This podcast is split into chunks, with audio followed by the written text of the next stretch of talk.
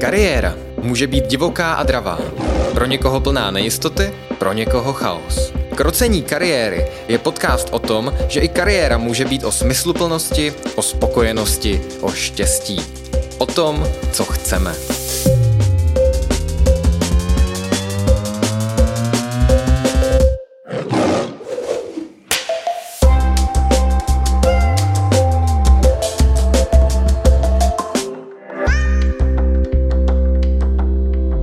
Vítám vás u dalšího dílu Krocení kariéry s Jaroslavem Síkorou u mikrofonu. Dnes je se mnou ve studiu Jakub Zjentek, Payments and Insurance Department Head. A dobrý den, Jakube. Dobrý den, Jaroslave. To jméno té pozice může znamenat spoustu různých věcí. Co na svoji pozici Payments and Insurance Department Head děláte? Jsem department head, což znamená, že vlastně mám na starosti oddělení. A jak už jste zmínili, je to insurance a payments. To znamená, mám dvě oddělení back office na starosti. Abych přiblížil, co je back office. Back office je vlastně to, co se nepotkává se zákazníkem koncovým. To znamená, my děláme všechno, co naše systémy automaticky nespracují a musí to někdo opravit, dodělat, a přidělat, změnit, zrušit. Tak to dělají vlastně ty oddělení, které já mám na starosti. Ale já je nemám na starosti sám, já je mám na starosti s mým leadership týmem. Takže já mám pod sebou vlastně tým lídry a tým lídři se starají potom o, o ty týmy jednotlivé. Takže všechny ty věci, které nejdou automatizovat v pojištění a v platbách, tak jsou vlastně pod vámi. Spadnou k nám a někdo je musí vyřešit. Uh-huh. Uh, podle LinkedInu jste v KBC už přes 12 let. Na, vás, na váš příběh se podíváme ve třetí třetině tohoto podcastu, ale ještě předtím bych se rád podíval na KBC samotné. Pod KBC spadá, nebo KBC vlastní 100% podíl v ČSOB, která je ceřenou společností a ČSOB pravděpodobně všichni naši posluchači znají. A na druhou stranu KBC by poznali možná někteří až podle loga, které je ČSOB podobné. Jak je to tam s tou strukturou? Co to vlastně je KBC vůči ČSOB? Proč to takhle komplikovat. Jo. Jak jste to nazval? Je to ceřiná společnost ČSOB, to znamená, že KBC je mateřská společnost. KBC jako bankovní instituce nebo bankovně pojišťovací instituce, založená v Belgii, uh, udělala akvizici v různých zemích, mimo jiné v Česku, kde koupila ČSOB, nebo tenkrát vlastně to byla, myslím, IPB. Stejně tak nakoupili v slovenskou ČSOB nebo v Maďarsku máme KNH a máme spousty dalších poboček v různých zemích světa, ale jsou to spíše korporátní pobočky, kdežto ČSOB je jak retailová, tak korporátní. Takže je to matka vlastně, která přenáší svoji kulturu, svoje pravidla, svoji strategii skrze tady ty dcery do Evropy a dále. Takže když se zaměstnám u ČSOB, tak to znamená, že skoro pracuji v KBC? Jste součástí skupiny KBC. Aha ale když pracuji potom v KBC, tak vlastně nejsem součástí ČSOB jako na tu první. Je tam taková tenká hranice, protože Aha. některé věci sdílíme s ČSOB. Jo? Například benefity pro zaměstnance jsou totožné v ČSOB, jak v KBC tady v Brně nebo v Praze, ale uh, není to totež. Mhm, takže je to hlavně o té firmní kultuře, která se tam přenáší a o těch benefitech. A, a stejně tak nejvyšší strategie firmy se kaskáduje dále do všech uh, entit. Super. Děkuji za to, za to ujasnění. Možná, možná někteří posluchači teď udělali velký objev eh, v tom, eh, co to vlastně KBC, KBC je. Um, Protože náš podcast cílí zejména na studenty, čerstvé absolventy, ale nebráníme se ani jiným uh, posluchačům, tak bych se zeptal, kolik studentů u vás momentálně pracuje? Tak my všeobecně máme v Brně zhruba 1300 zaměstnanců, z toho nějakých 60 je aktivních studentů momentálně, ale spousta našich zaměstnanců jsou bývalí studenti. Ve smyslu začali u nás při studiích a pokračují dál s plným zaměstnáním. Co u vás vlastně takový studenti, když jste zmínil, že jich 60, co u vás dělají? Je to, je to hodně různé, no. záleží na tom, co ten student hledá a jakou má možnost časového vytížení. To znamená, jsou pozice, které jsou úplně takové základní, jednodušší, administrativní, kde se třeba jenom přepisují data z jednoho formuláře do druhého. To spíš dělají studenti, kteří mají relativně málo času a pak jsou pozice jako tester, testovat, testování aplikací nebo jiné administrativnější pozice, třeba zrovna v insurance, kde ale už ta časová náročnost by měla být trošku větší, protože trvá relativně dlouho trénink. Mm, když se podíváte na ty obory, vy jste řekl, že je teď jako rozšířený, já tam vidím nejvíc někoho, kdo je třeba z SF, eh, z ekonomek. Jak se díváte třeba na uchazeče z jiných oborů? Mají, mají tam vlastně prostor Um, my se vlastně nedíváme asi u, u studentů takhle, když hledáme na part-time nějaký, tak uh, nás asi úplně fakulta nezajímá. to spíš o té osobě toho člověka, jestli je ten člověk ochotný se naučit aspoň ty základy, které potřebuje pro tu práci, ale není to o tom, že bychom si vybírali jenom z pajdáku a nebo jenom z SF. A je to, je to vlastně jedno v tomhle tom. OK, to jsou teda ti studenti, ale když se podívám na absolventy, já jsem si projížděl trošku web KBC, jaké pozice hledáte. Nebylo jich tam byl jsem překvapen, nebylo jich tam zas tak hodně a byly to hlavně právě pozice ekonomické nebo IT. Mm-hmm. Takže předpokládám, že je to velmi podobné jako jinde na trhu, že IT jako je nedostatek, Samozřejmě. Samozřejmě. Když se budeme bavit o tom IT, tak my IT v Brně teprve rozjíždíme. Máme pár pozic, které už máme jako delší dobu obsazenou, ale teď budeme dělat velké nábory až, až 100 zaměstnanců v IT. Mm což eh, v Brně je trošku komplikovanější, protože tady je zaplněný IT trh celkem, takže budeme bojovat o každého kandidáta na IT pozici. A co se týče vlastně ostatních pozic, tak, eh, tak tam vy jich vidíte vypsáno málo relativně, protože jsou generalizované. A to znamená, ona je tam třeba jedna pozice, ale ta se dá uplatnit v několika odděleních eh, zároveň. Takže tam, když to není IT, tak ten ekonomický obor je samozřejmě výhodou pro některé pozice, ale není to nezbytné. Pro nás je důležité, my nabíráme pro potenciál toho kandidáta, ne pro ten skill, který už by měl mít, my si ten skill dokážeme zaškolit. Mm, to znamená, že pokud by k vám přišel někdo z filozofické fakulty, z práv, nebo já třeba mám psychologii, tak našla by se tam pro mě nějaká pozice? No, pro psychologii je ideální HR, jo, nebo leadership právě, protože je to hodně psychologie, nebo všeobecně tým leader třeba je práce s lidmi a umět rozpoznat uh, nálady člověka a vědět, jak s člověkem pracovat, uh, se, jako psychologie se bude hodit určitě. Takže v HR třeba jo, ale na jiných administrativnějších pozicích byste třeba tolik nevyužil té psychologie, nicméně vám to nebrání v tom uh, vyzkoušet jinou dráhu, byť jste studoval psychologii. Jo, takže je to vlastně spíš, že tam využívají nějaké ty skilly z těch jiných studijních programů, ale je to v nějakém obecnějším kompetenčním rámci, takže právě to, že člověk umí komunikovat, pracovat třeba s lidmi. Hlavně se učit. Hlavně se učit, protože uh, posluchačům možná prozradím, jestli si myslíte, že po vysoké škole učení končí, tak nekončí. Naopak právě v práci se učí ještě, mně připadalo ještě o mnoho více, než jsem se učil na, na samotné vysoké škole třeba. No, když toho využiju, ještě než se dostaneme k tomu vašemu příběhu, tak co, co jste se naučil nejvíc vlastně v tom KBC na začátku, po škole? Hned po škole um, u mě to bylo tak, že já jsem, a než půjdeme k té kariéře potom, uh, já jsem první rok pracoval na té základní administrativní pozici. A tam jsem asi nejvíc využíval to, že jsem byl zrovna čerstvě po škole, takže jsem měl nastartovaný mozek na učení se a rychle jsem se naučil ty procesy, které které jsem potřeboval znát, takže jsem relativně rychle přeskakoval kolegy, kteří byli třeba starší nebo už měli za sebou nějakou pracovní zkušenost. Um, takže jsem relativně rychle poskočil uh, nad nimi v tom, že jsem se rychle učil.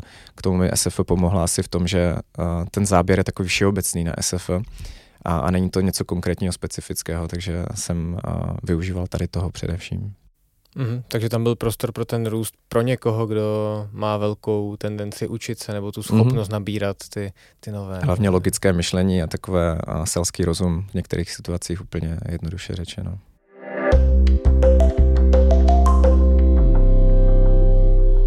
To možná souvisí s tou další otázkou. No, základní lákadla na lidi ve firmách jsou třeba peníze, benefity, kultura, kolektiv. Jak je to v KBC? Co je vaším lákadlem? To je možná i tím, co eh, mě tam drží třeba tak dlouho. Jo? Když eh, řekněme, že už jsem tam více než 12 let, mě tam drží lidi primárně. Ta firmní kultura, když to řekneme takhle jako stroze, firmní kultura zní něco nepředstavitelného, ale je to pro mě ti lidi, to, jak se spolu bavíme, to, jak spolu jednáme, jaký na sebe jsme, že vytváříme uh, přátelské vazby vlastně. Jo, nejedeme individuality, ale jedeme týmy spíše. Takže to všeobecně ta firmní kultura. A když jsem začal před 12 lety, tak dneska by za ty peníze nikdo nepracoval ani. A takže tenkrát to o penězích vůbec nebylo. Já jsem byl vůbec rád, že jsem sehnal práci, protože to bylo v roce 2011, relativně krátce po krizi nebo ještě v probíhající krizi možná, takže já jsem byl rád, že jsem práci vůbec našel a peníze jsem tenkrát úplně neřešil. To se postupně měnilo v průběhu té kariéry samozřejmě a KBC jako taková se extrémně vyvinula. Jsme začínali ve 40 lidech, teď je nás, jak jsem říkal, 1400, takže ta firma se musela taky přizpůsobit tomu růstu. Vy jste mi úplně nahrál tím, že jste nastoupil v roce 2011 na tu krizi, protože bankovní sektor je vlastně jeden z nejstabilnějších, dejme tomu, na tom trhu kromě nějakých těch výkyvů, které se dějou jako extrémy. A dlouhodobě to vypadá, že asi ještě nějakým způsobem stabilní i bude, pokud ho někdo se nerozhodne zdanit nějakou speciální daní. A jak je to třeba s fluktuací, co se týče zaměstnanců? Protože když říkáte, že ti lidi jsou tam důležití a tak zároveň vidíme, že v korporátech nebo ve velkých firmách se zkrátka ti lidi hodně mění, zejména na těch třeba trošku nižších pozicích, ale nejsou výjimkou ani ty vyšší. Jak je to v KBC, když jsou tam ti lidi pro vás to důležité?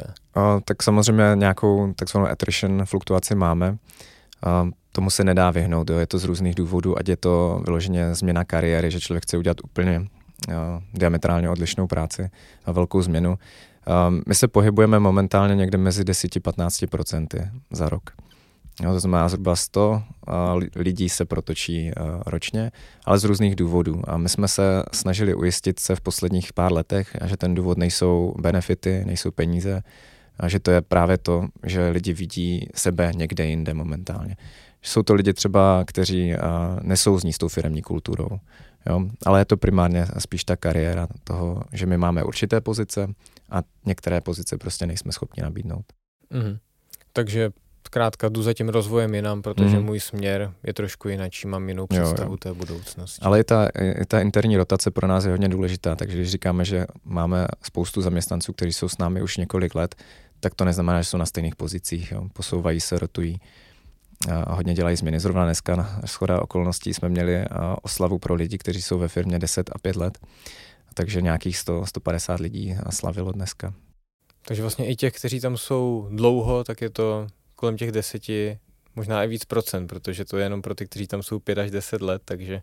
Jo, jo samozřejmě těch, co jsou deset, je méně, mm-hmm. těch, co je pět, je momentálně a výrazně víc. No. Máte tam třeba takové podobné, jako jste vy, kteří tam jsou mezi těma deseti až patnácti lety? Mám pár kamarádů, kteří Aha. se mnou vydrželi a celou dobu, no. Já se možná zeptám tím pádem, vy jste zmínil, že někteří odchází kvůli té firmní kultuře, možná jich není vůbec hodně a chápu, že se to těžko vyhodnocuje, ale ono, někdy ty velké firmy, já jsem na to psal i Notina, a když tady byli,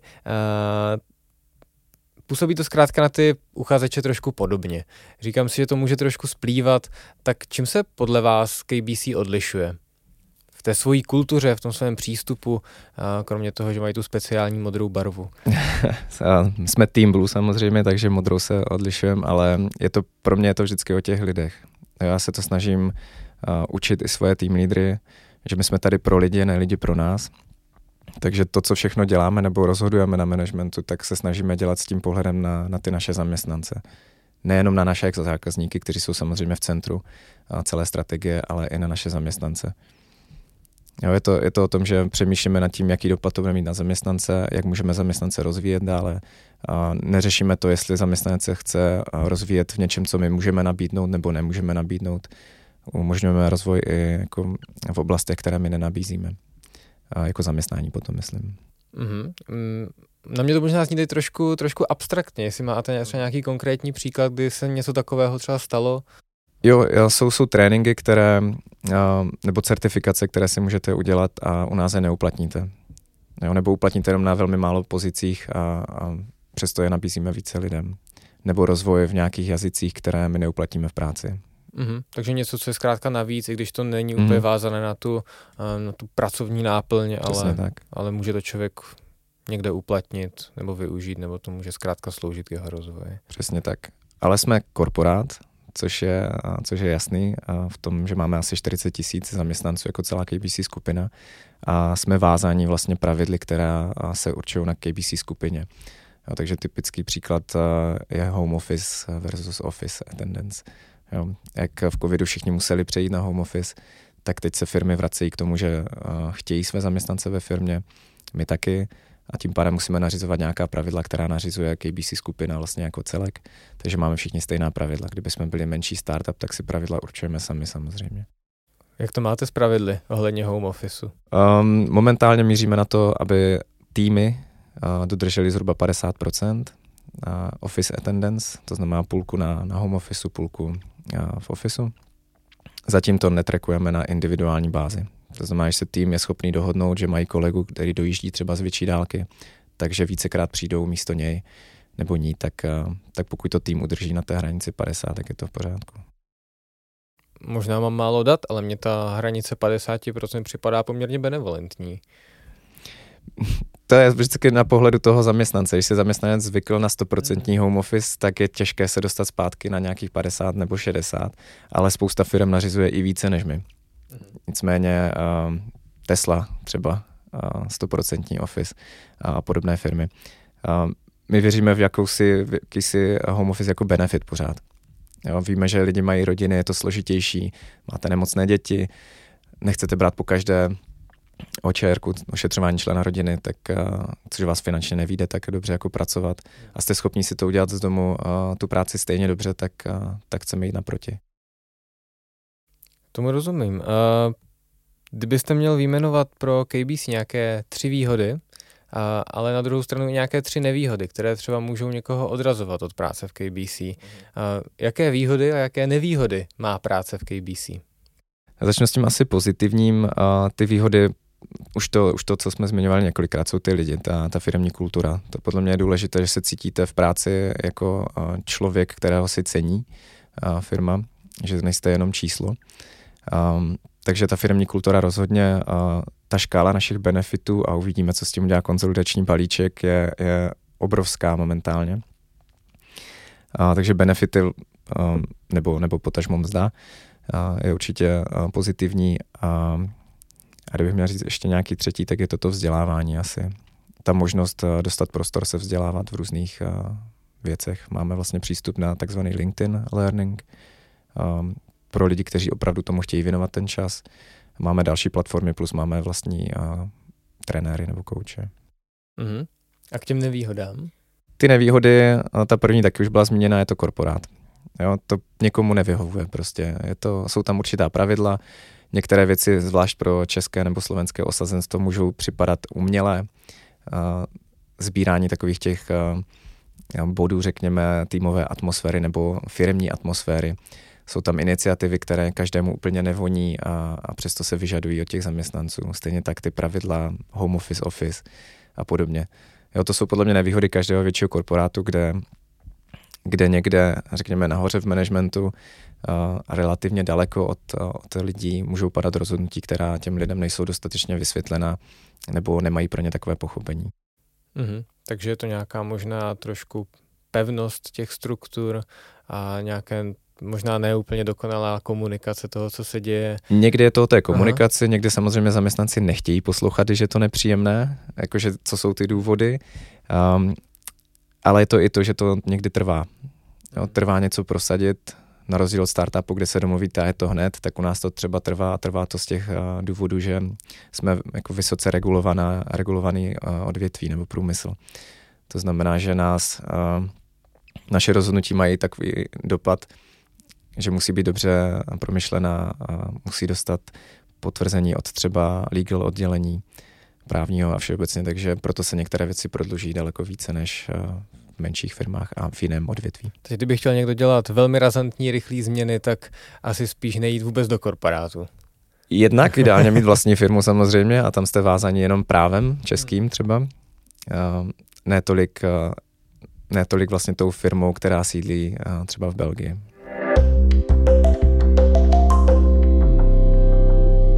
Já bych přešel do té druhé uh, třetiny uh, dnešního, dnešního dílu a to je vlastně výběrové řízení a HR procesy v KBC. Uh, řada studentů předpokládám, že bude hledat práci během studia nebo po něm a je pro ně užitečné, aby věděli, jak to vlastně vypadá v různých firmách, třeba v KBC. Jak vypadá výběrové řízení u vás? Na co dáváte důraz? Co je vám spíš jedno? Co je tam pro formu a co je tam to, co je opravdu informativní. Už jsme se trošku bavili, tak je nám jedno, jaká fakulta Masarykové univerzity to je. Já osobně, když, když jsem dělával hiring, tak pro mě bylo podstatné vidět to, že člověk je ochotný se učit a že se zvládal učit. To znamená už jenom to, že člověk prošel třeba tou vysokou školou nebo prochází, bylo malé, malé plus. Nicméně záleží na jakou pozici zrovna, zrovna samozřejmě hledáme, jestli je to něco techničtějšího, něco více administrativního. To znamená, že to, to CV, ten životopis není až tak podstatný, je to ten dojem, který člověk udělá na tom pohovoru a zároveň testujeme kandidáty. Takže i výsledky těch testů, jak je zvládnou, nám potvrzují to, jak s tím kandidátem mluvíme potom přímo na tom pohovoru. Takže pro mě podstatné bylo vždycky ten, ten vibe, jaký jsem dostal z člověka, ta otevřenost toho člověka. Uh, rozhodně, co já osobně nerad slyším, je, že nic není problém. Když mi tam přijde kandidát a řekne, já se zeptám na tři, čtyři různé věci a nic není problém, tak začíná mít pochyby, že někde problém je. Mm-hmm. A to v nějaké sebereflexi třeba toho člověka. Jasně, nikdo není Superman, tak asi Přesně někde tak. ty zádrhely budou. Jo, já jsem, já chci slyšet samozřejmě, nebo chci slyšet, uh, já chci slyšet to, jaký ten člověk je reálně. Já nechci, aby na mě někdo zkoušel něco hrát, co si nacvičí uh, dopředu, ale aby byl autentický a podle toho se můžeme shodnout na tom, že pro něj ta práce vhodná je nebo není. Jo, protože pro mě je to nabrat špatně, je, je velká ztráta jak pro mě, tak pro toho člověka samotného. Pak to trvá dlouho, je to nákladné. Hm? Z finanční stránky samozřejmě, ale i pro toho samotného uchazeče, když zjistíme včas, že ta pozice není vhodná, tak hledáme jinou. Jo, a ten člověk se netrápí na té pozici. Na Takže tam je možnost, že se ukáže, že uchazeč je potenciál, má prostě ty nějaké schopnosti, které jsou důležité, ale protože se nefituje na tu pozici, kam se třeba hlásí, tak, tak hledáme jinou. Ty alternativy. Mm-hmm. Jo, jo. Když zjistíme, jak jsem říkal, my hledáme jako ten fit do, do firmy, nenutně v tu, na tom prvním pohovoru na, na tu pozici. Zvlášť, když uh, víme, co všechno máme otevřeno, tak uh, nabídneme rovnou i něco, něco dalšího, že si nechce zvážit, třeba udělat pohovor na trochu jinou pozici. Vy jste zmiňoval ty úkoly. Jaké úkoly dáváte uchazečům? Jestli to můžete prozradit? O, neřeknu vám je přesně samozřejmě, ale uh, děláme... Zklamání. Děláme testy analytického myšlení primárně na technické pozice nebo techničtější pozice, ale dáváme třeba ten test analytického myšlení i na základně administrativní pozice. Jenom třeba tu úroveň, kde očekáváme ten výsledek, třeba dáme někde trochu níže. Ale chceme vidět, jak ti lidi přemýšlejí a děláme modelovky. To znamená, vymyslíme si nějakou modelovou situaci a chceme zjistit, jak ten člověk bude reagovat v té dané situaci. Takže vlastně takové malé ACčka, Velmi malé ACčka. Velmi malé ACčka.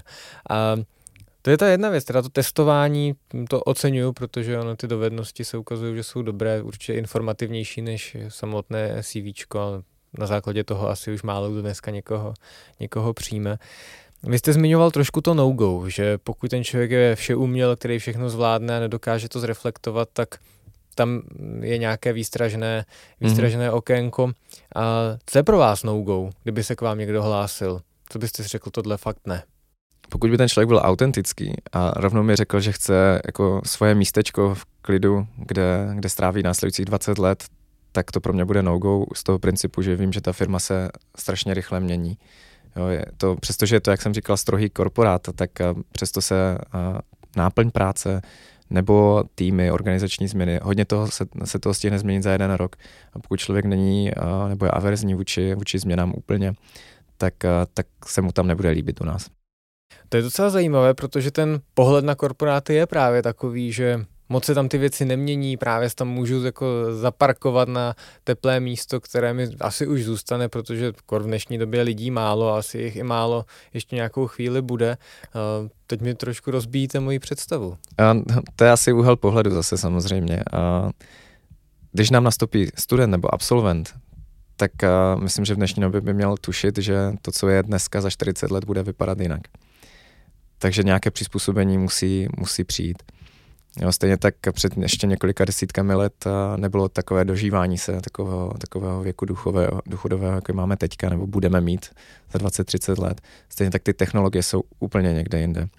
Já si pamatuju Nokia 3310, a dnešní děti neví, co je tohle to cihla, a, a telefon, a, nebo telefony vůbec nebyly. Chodili jsme do budky telefonovat. Dneska si to nikdo neumí představit nemít smartphone u sebe. Jo, a ten, i ta práce se tomu bude přizpůsobovat.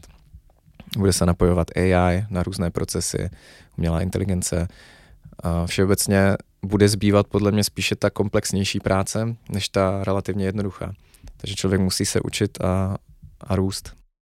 Co se v tomhle směru třeba změnilo za těch 12 let, co jste v KBC? K kterým jako nějakým dramatičtějším změnám tam vlastně došlo, když se trošku vrátím k té mhm. první mm-hmm. třetině? Jo, eh, na začátku, když jsem byl v KBC, tak eh, jsme dělali nějaké IT změny, abychom si usnadnili práci třeba. V dnešní době nebo po, po pár letech přišlo takzvané RPA, Robotic Process Automation.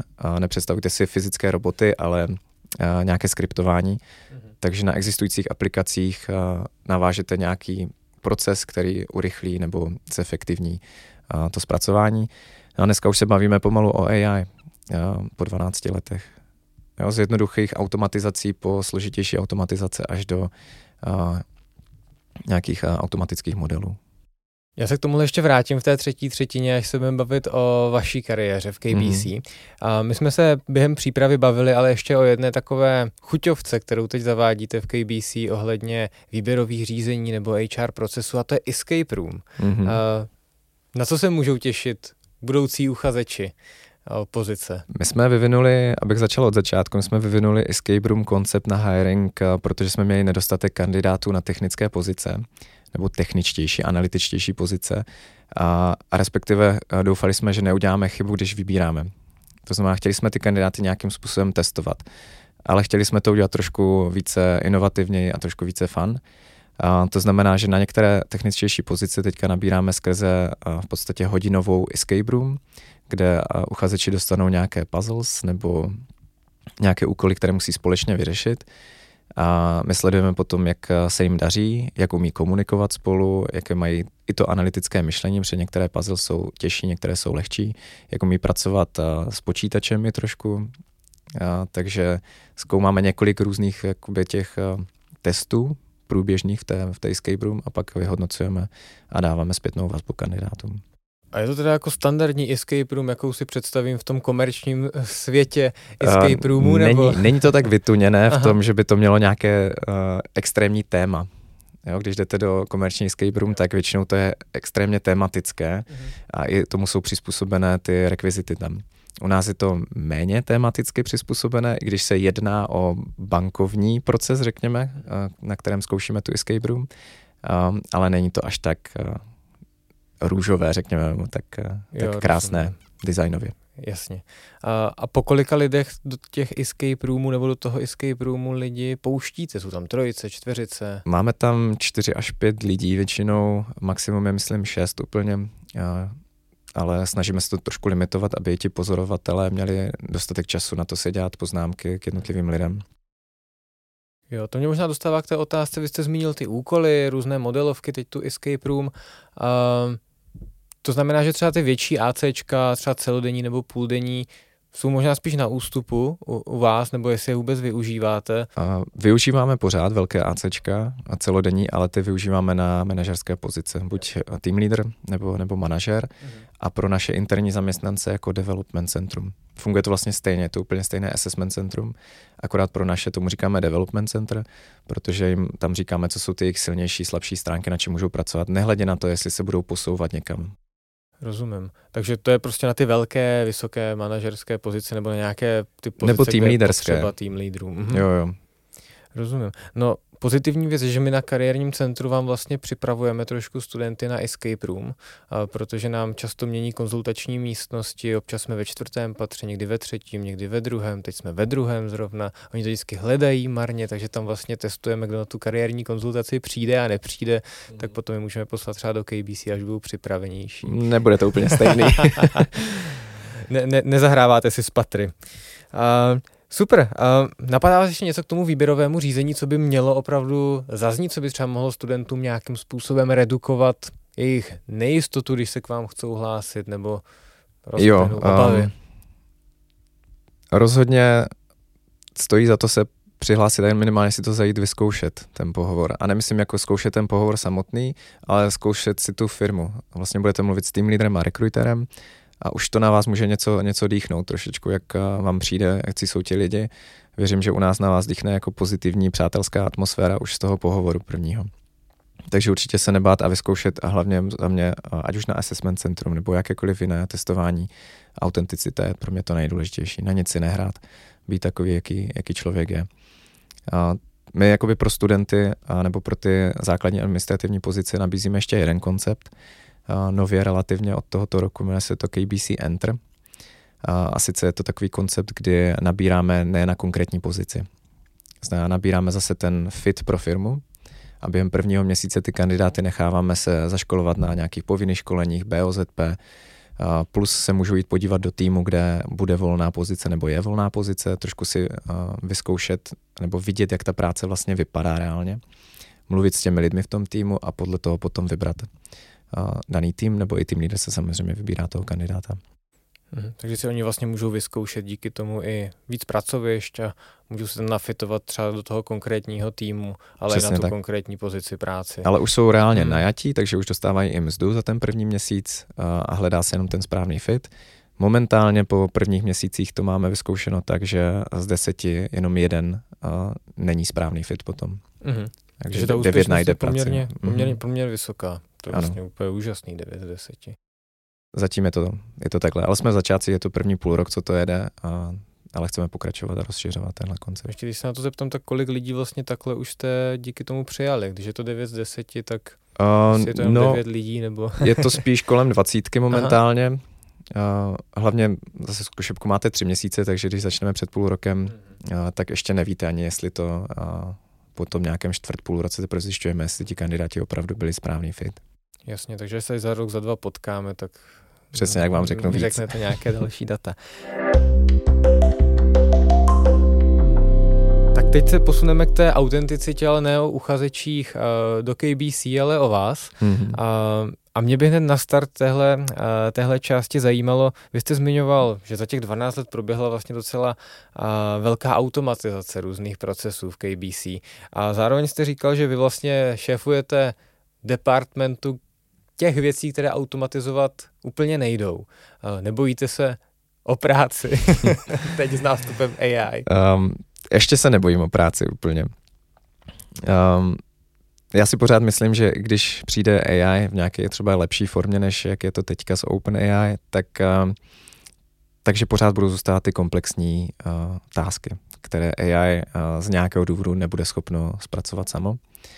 A nicméně já mám na starosti dvě oddělení, které jsou víceméně, my tomu říkáme operativní, kde se dělá spíše ta administrativa, ale součástí jednoho z nich, součástí payments je i technický tým, který má na starosti vývoj těch aplikací. Není to vyloženě IT, my tomu říkáme aplikační management, což znamená, že jsou to správci aplikací, jednak dělají podporu té aplikaci nebo ji testují a vyvíjejí, respektive pomáhají vymýšlet změny do té aplikace platební. Mm-hmm. No a jaká z těch věcí teda bude, že tady chápu, že hraje roli nějaký vývoj, ale u těch jako komplexních procesů, co teda bude podle vás fakt jako nenahraditelné, že to ani ta umělá inteligence nedokáže v tom vašem kontextu pracovním, že to nedokáže nahradit? To je dobrá otázka. Um, je, to, je to asi těžký říct, protože za 40 let um, možná všechno, mm-hmm. jo, ale za, v té kratší budoucnosti um, si myslím, že pořád jsou věci, kde my musíme komunikovat s jinými bankami třeba. V té komunikaci by to mohlo být problematické. Jsou tady nějaké uh, confidential data uh, a GDPR vlastně jako takové uh, do toho hází trošku vidlep do toho AI, protože AI modely pracují s obrovským množstvím dat a my ne všechno můžeme poskytnout uh, AI nebo nějakému open source.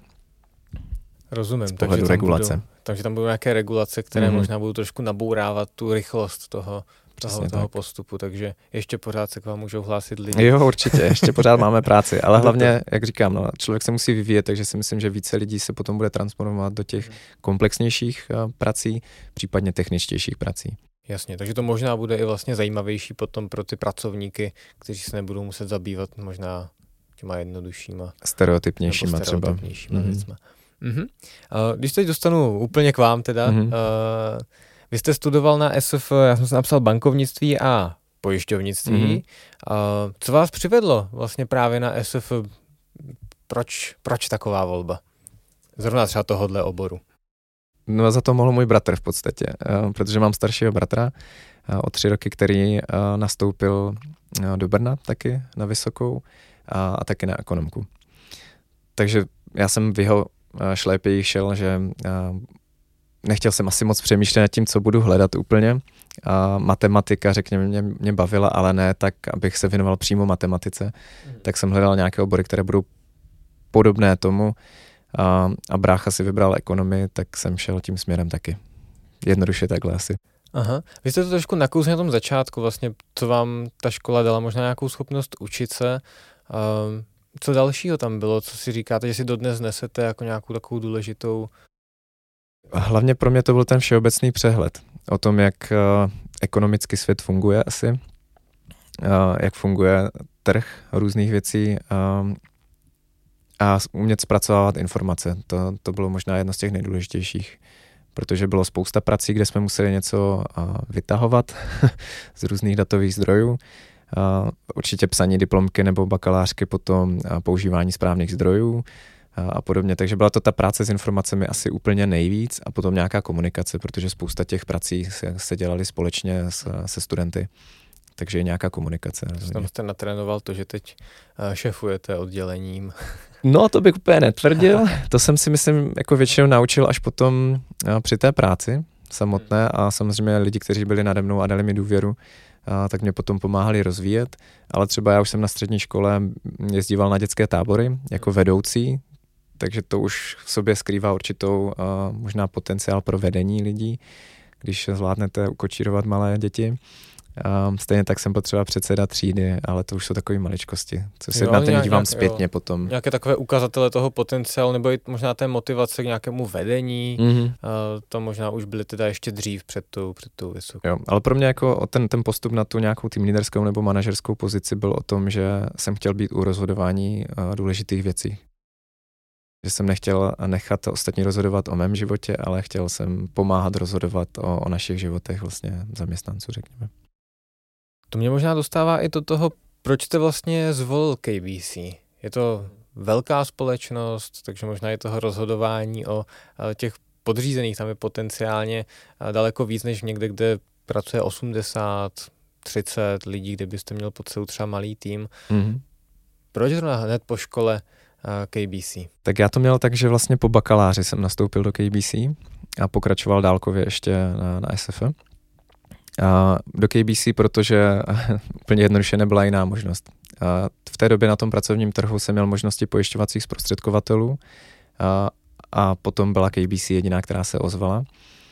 Takže jsem šál hned po KBC a, a zůstal.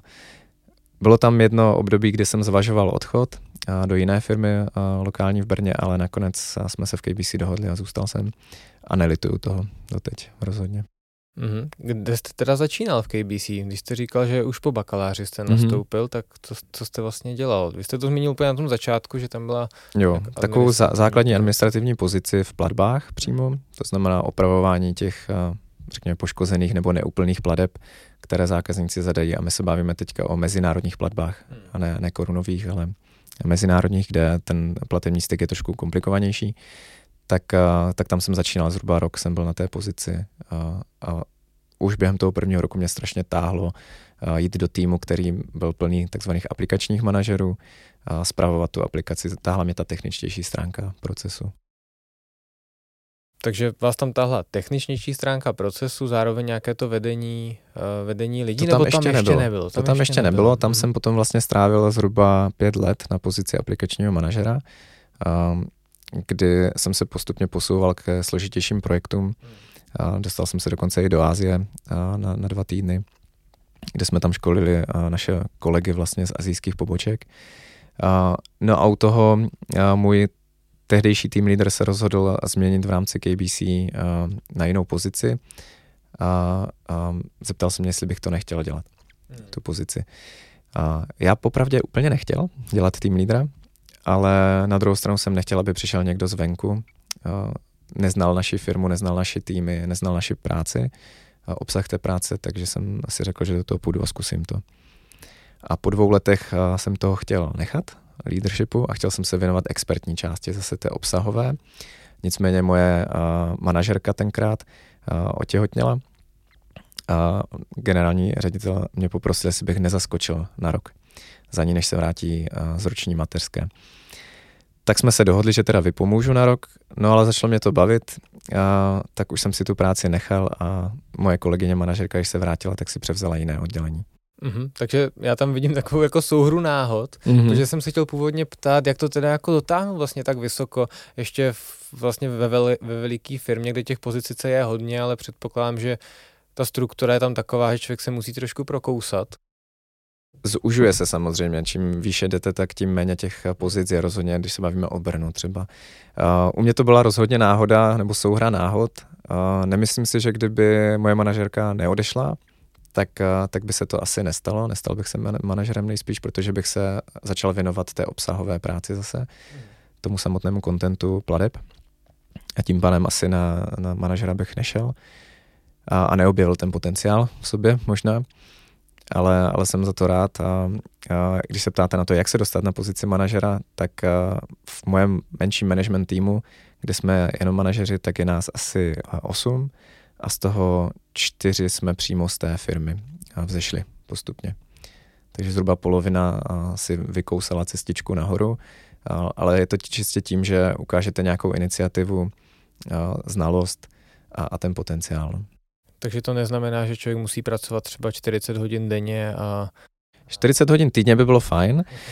Uh, ano, pro mě začátky třeba na manažerské pozici byly trošku náročnější, jsem tomu dával trochu více, um, více hodin, ale bylo to dočasně, protože jsem měl dvě obrovské oddělení v té době, nebo jedno velmi rostoucí a, a komplikované. Takže si potom dělali organizační změny a už jsem toho dostal relativně méně, tak se to dá zvládat v normálním čase, řekněme. Jasně. A možná mě ještě zajímá, než se dostaneme úplně ke konci, vy jste tam zmiňoval, že jste uvažoval o té expertní roli, ne té leadershipové nebo té líderské. Jak k tomu třeba přistupujete v KBC? Protože ono se často stává, že například máme nějakého toho, vy jste to vlastně zažil svým způsobem, máme toho odborníka, který se bojí, že když mu odejde šéf, tak tam potom nastoupí právě někdo zvenčí, takže přesto, že to není úplně primární motivace a ta jeho práce ho baví, chce být vlastně specialistou, expertem, odborníkem, tak potom musí vzít tu vedoucí, vedoucí roli. Jak se tohle ošetřuje v KBC? Mají tam třeba ti lídři a ti opravdu dobří experti, specialisté vyrovnané mzdy? Uh, jsou to, jsou to dvě rozdílné úplně uh, linie. Mm-hmm. Co se týče mest, tak uh, vždycky to záleží na té úrovni. Jak u, úrovně leadershipu, tak úrovně toho experta. Jsou různé expertní úrovně, které některé jsou uh, výše placené než, uh, než leadershipová a naopak řekněme, nižší expertní úrovně jsou méně placené než leadershipová.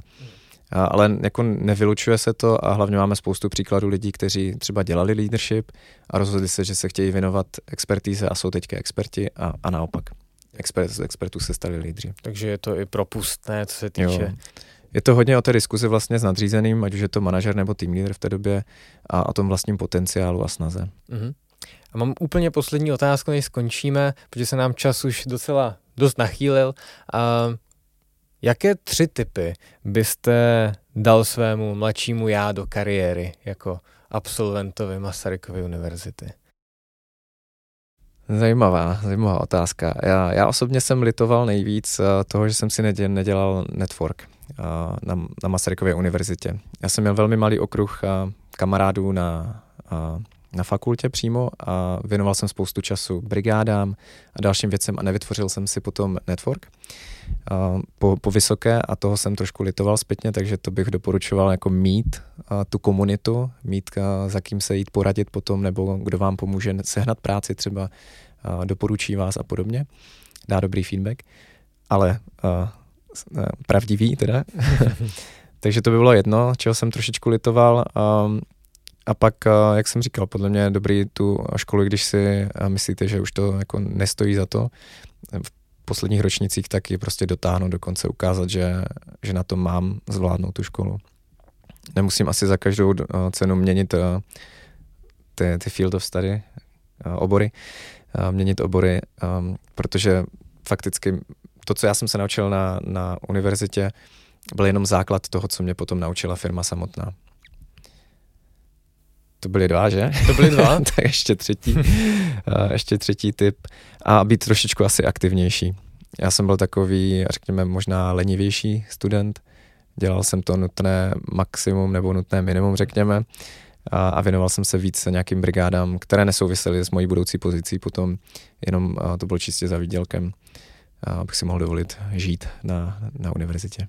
Jasně, já moc děkuji za ty typy, mně přijdou vlastně svým způsobem inspirativní, že člověk se uh, tomu může možná přistupovat různě a stejně pokud nějakou tou pílí, kterou udělá i po škole, tak může vlastně uh, to dotáhnout, dotáhnout vysoko. Já vám moc děkuji za ten strávený čas tady, za ty typy a za to, že jste přiblížil KBC našim, našim posluchačům. Jakoby moc díky, že jste byl hostem uh, našeho podcastu Krocení kariéry. Já moc děkuji za pozvání.